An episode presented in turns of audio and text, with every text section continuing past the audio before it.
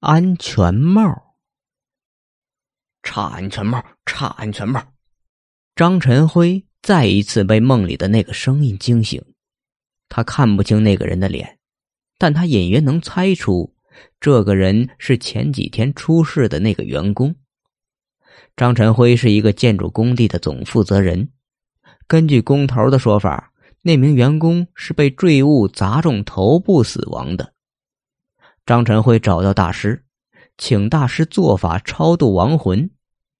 大师说这是亡魂心愿未了，必须了了他的心愿才能超度。张晨辉想了想，把员工给他托梦的事情告诉了大师。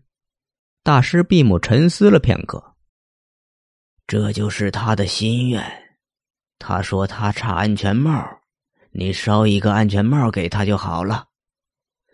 按照大师的吩咐，张晨辉烧了一个安全帽。果然，张晨辉再没做过噩梦。第二天，精神饱满的张晨辉准备去工地视察。他要告诫所有员工，一定要戴好安全帽。作为表率，从不戴安全帽的张晨辉戴上了安全帽，走进正在施工的大楼。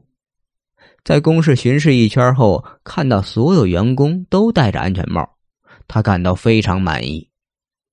刚走出施工大楼的门口，便听到砰的一声，张晨辉被上方落下的重物砸中。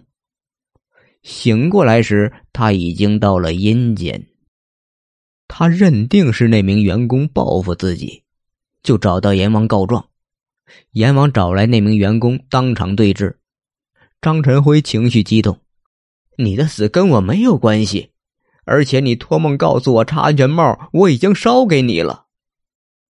哎，我本来是想救你的，我说插安全帽，不是说我插一个安全帽，而是提醒你的安全帽质量差。